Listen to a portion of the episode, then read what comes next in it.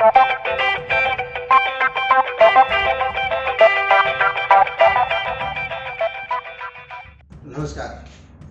रिया वाला जो मामला है, रिया चक्रवर्ती वाला, ये लगातार चल रहा है और इस मामले के बीच में मुझे लगा कि सबसे ज़्यादा ज़रूरत है कि कुछ बात की जाए, क्योंकि ये मसला बहुत गंभीर हो गया है।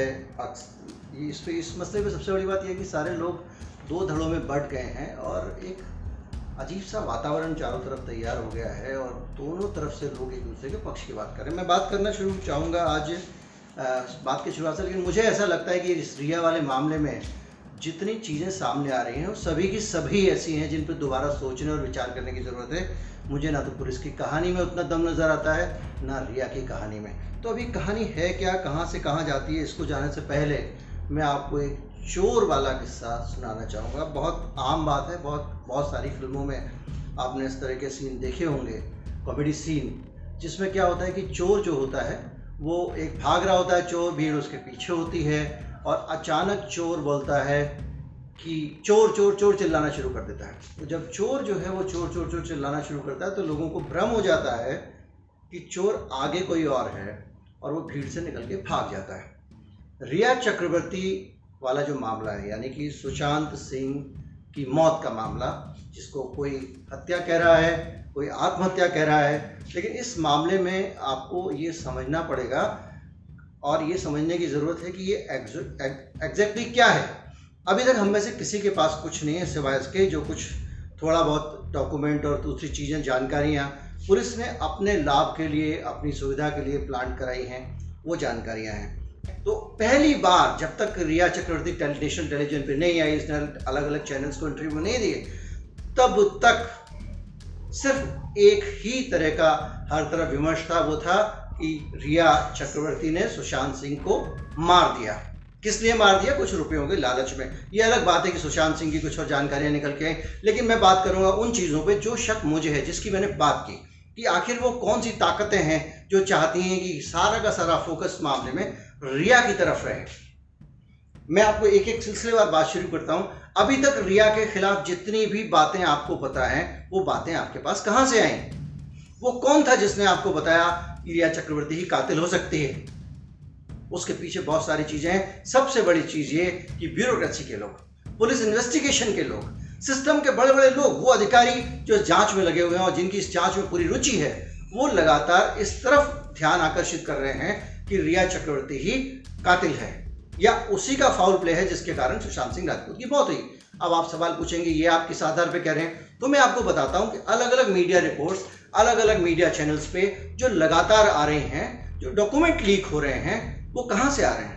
पुलिस की फाइल में लगे हुए जो डॉक्यूमेंट होते हैं, जो इंपॉर्टेंट डॉक्यूमेंट होते हैं, जो इन्वेस्टिगेशन का हिस्सा होता है, जो फाइलें होती हैं, जो व्हाट्सएप चैट्स हैं, रिया की बेहद पर्सनल बातचीत हैं, उसके कॉल रिकॉर्ड्स हैं, वो सारे के सारे बेहद सुरक्षित हैं।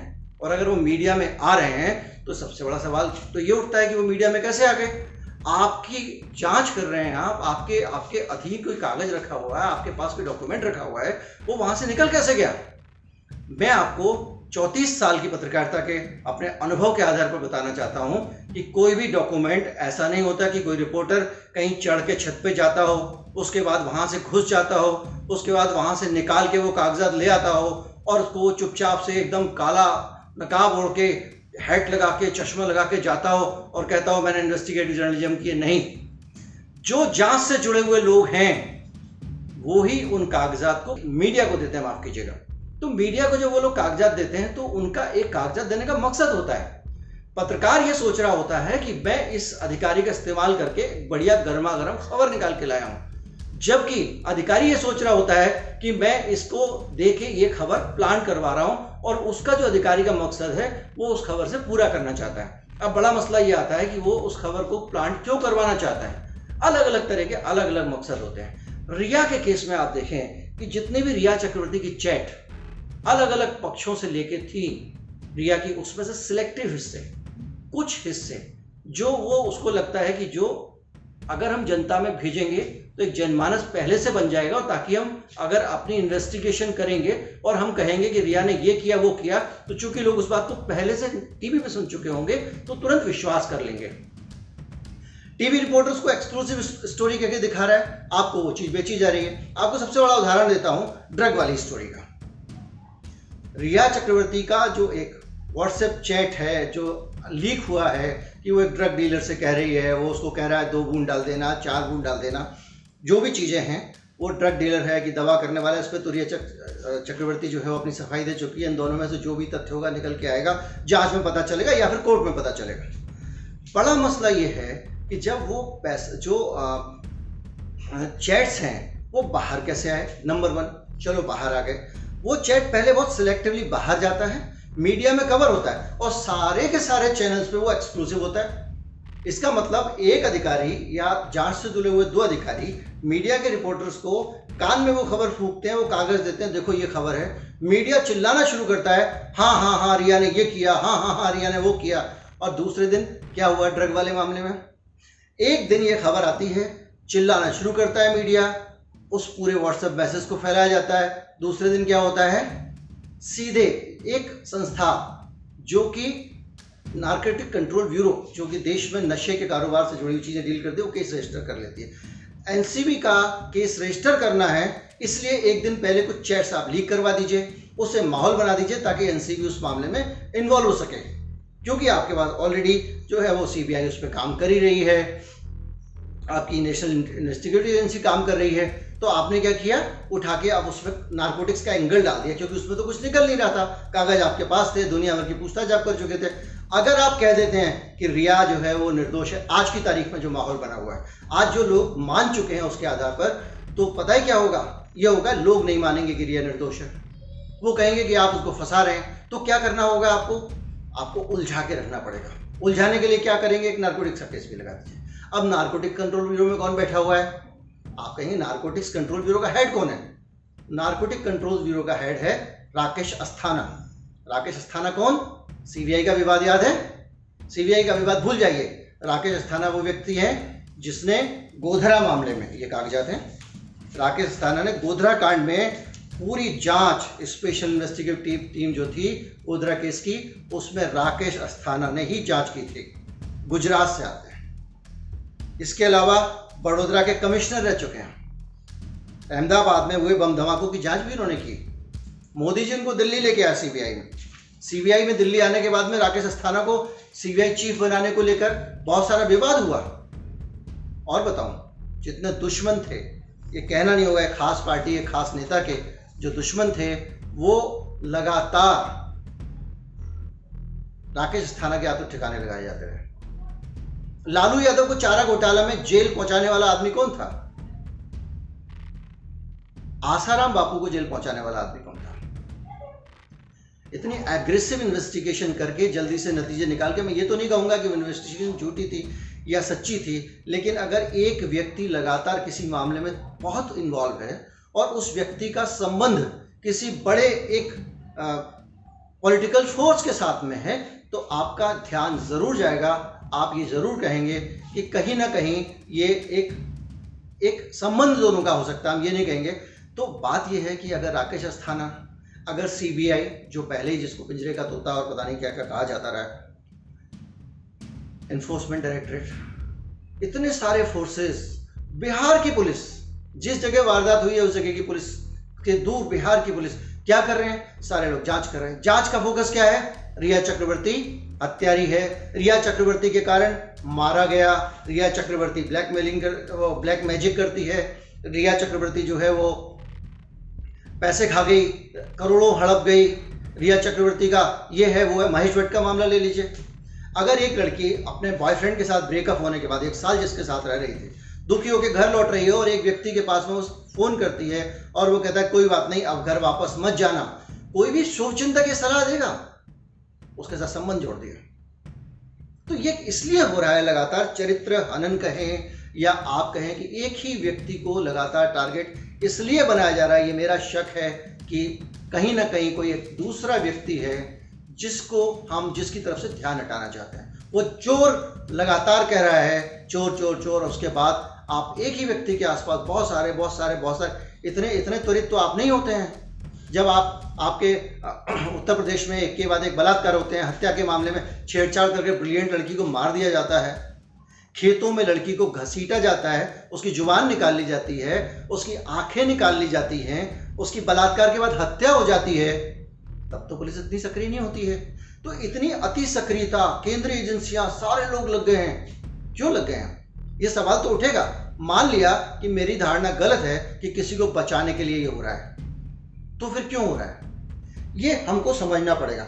मैं ये तो नहीं कह रहा हूँ कि जो है वो इसके जो मैं कह रहा हूँ वही सही है, लेकिन दिमाग वहाँ भी जाता है जब इतनी सारी कॉन्स्पिरेसी थ्योरीज चल रही हैं, 50 तरह की बातें चल रही हैं। जब आप किसी AU नाम के किसी लड़की के नाम को आदित्य उद्धव कह के पूरे दिन टेलीविजन पे चला सकते हो, कयास लगा सकते हो, अनुमान लगा सकते हो, तो ये एक अनुमान ये भी लगाया जा सकता है कौन इसके पीछे हो सकता है।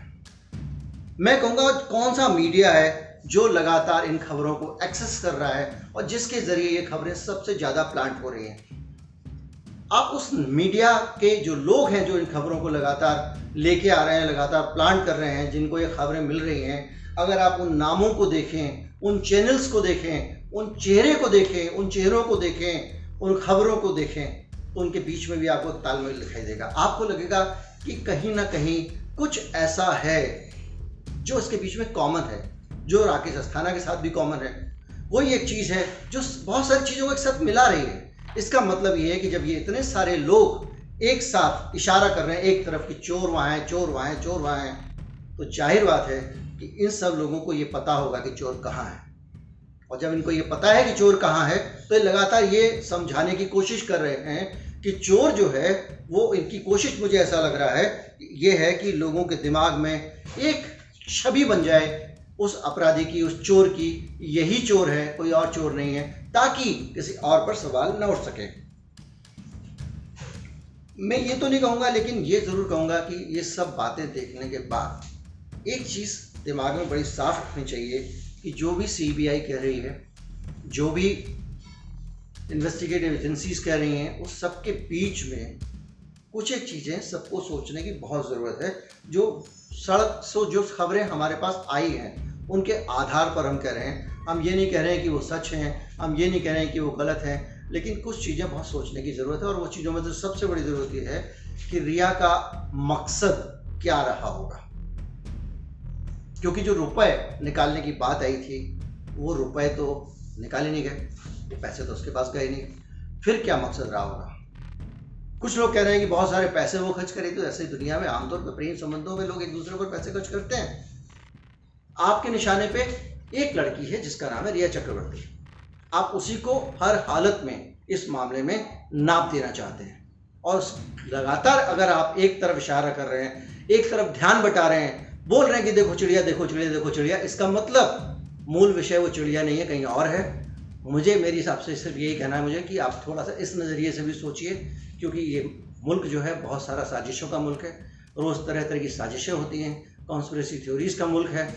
जब सारे के सारे कॉमन फैक्टर मिले हुए हैं, केंद्रीय एजेंसियां मिली हुई हैं, इसमें लगातार काम कर रही हैं केंद्रीय एजेंसियां, सिलेक्टिवली एक दिन डाटा लीक करते हैं, दूसरे दिन आदमी को नाप देती हैं, एक दिन डाटा लीक करती हैं, महेश भट्ट से पूछताछ शुरू हो जाती है, जिस इसके खिलाफ सिलेक्टिवली डाटा लीक किया जा रहा है, तुम्हारी फाइल है यार क्या है, जिसके उसके अंदर 10 नल लगे हुए, जिससे रोज ही डाटा लीक हो जाता है, रोज डॉक्यूमेंट लीक हो रहे हैं, रोज ही जानकारियाँ लीक हो रही हैं, आप कैसे इन्वेस्टिगेशन कर रहे हैं। इसका मतलब ये है कि कहीं ना कहीं कुछ ऐसा है जो फाउल प्ले है। एजेंसियां हैं केंद्र की, केंद्र में ऐसे लोग सत्ता में जो लगातार जो है वो ऐसे राज्य से जुड़े रहे हैं जिस राज्य के अधिकारी जांच में अधिक रुचि ले रहे हैं। एक दिन मुकदमा दर्ज करना होता है, उससे 2 दिन पहले एक डॉक्यूमेंट लीक किया जाता है, एक माहौल बना दिया जाता है, उसके बाद में मुकदमा दर्ज कर दिया जाता है। ये ऐसे बहुत सारे कारण हैं जिनकी पड़ताल की ज़रूरत है। मैं चाहता हूँ कि कोई भी नतीजे पर ना पहुँचे, जाँच चल रही है, लेकिन फिर इतना ज़रूर कहूँगा कि नतीजे पे नहीं पहुंचने का मतलब यह है कि फिर किसी भी नतीजे पे ना पहुंचे, बहकावे में ना आए। तरह तरह की चीज़ें चलती हैं और तरह तरह से काम होते हैं, कहीं ऐसा तो नहीं है कि जहां आप दौड़ रहे हैं वहां चोरी ना हो, चोर पीछे से निकल जाए। नमस्कार।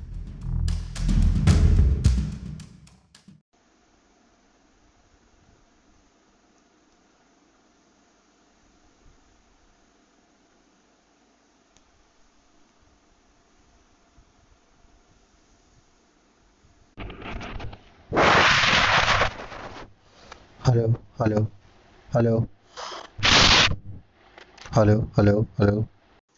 मुझे जान कहो मेरी जान मुझे जान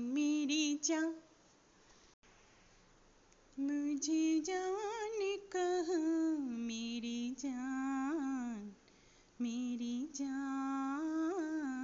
मेरी जान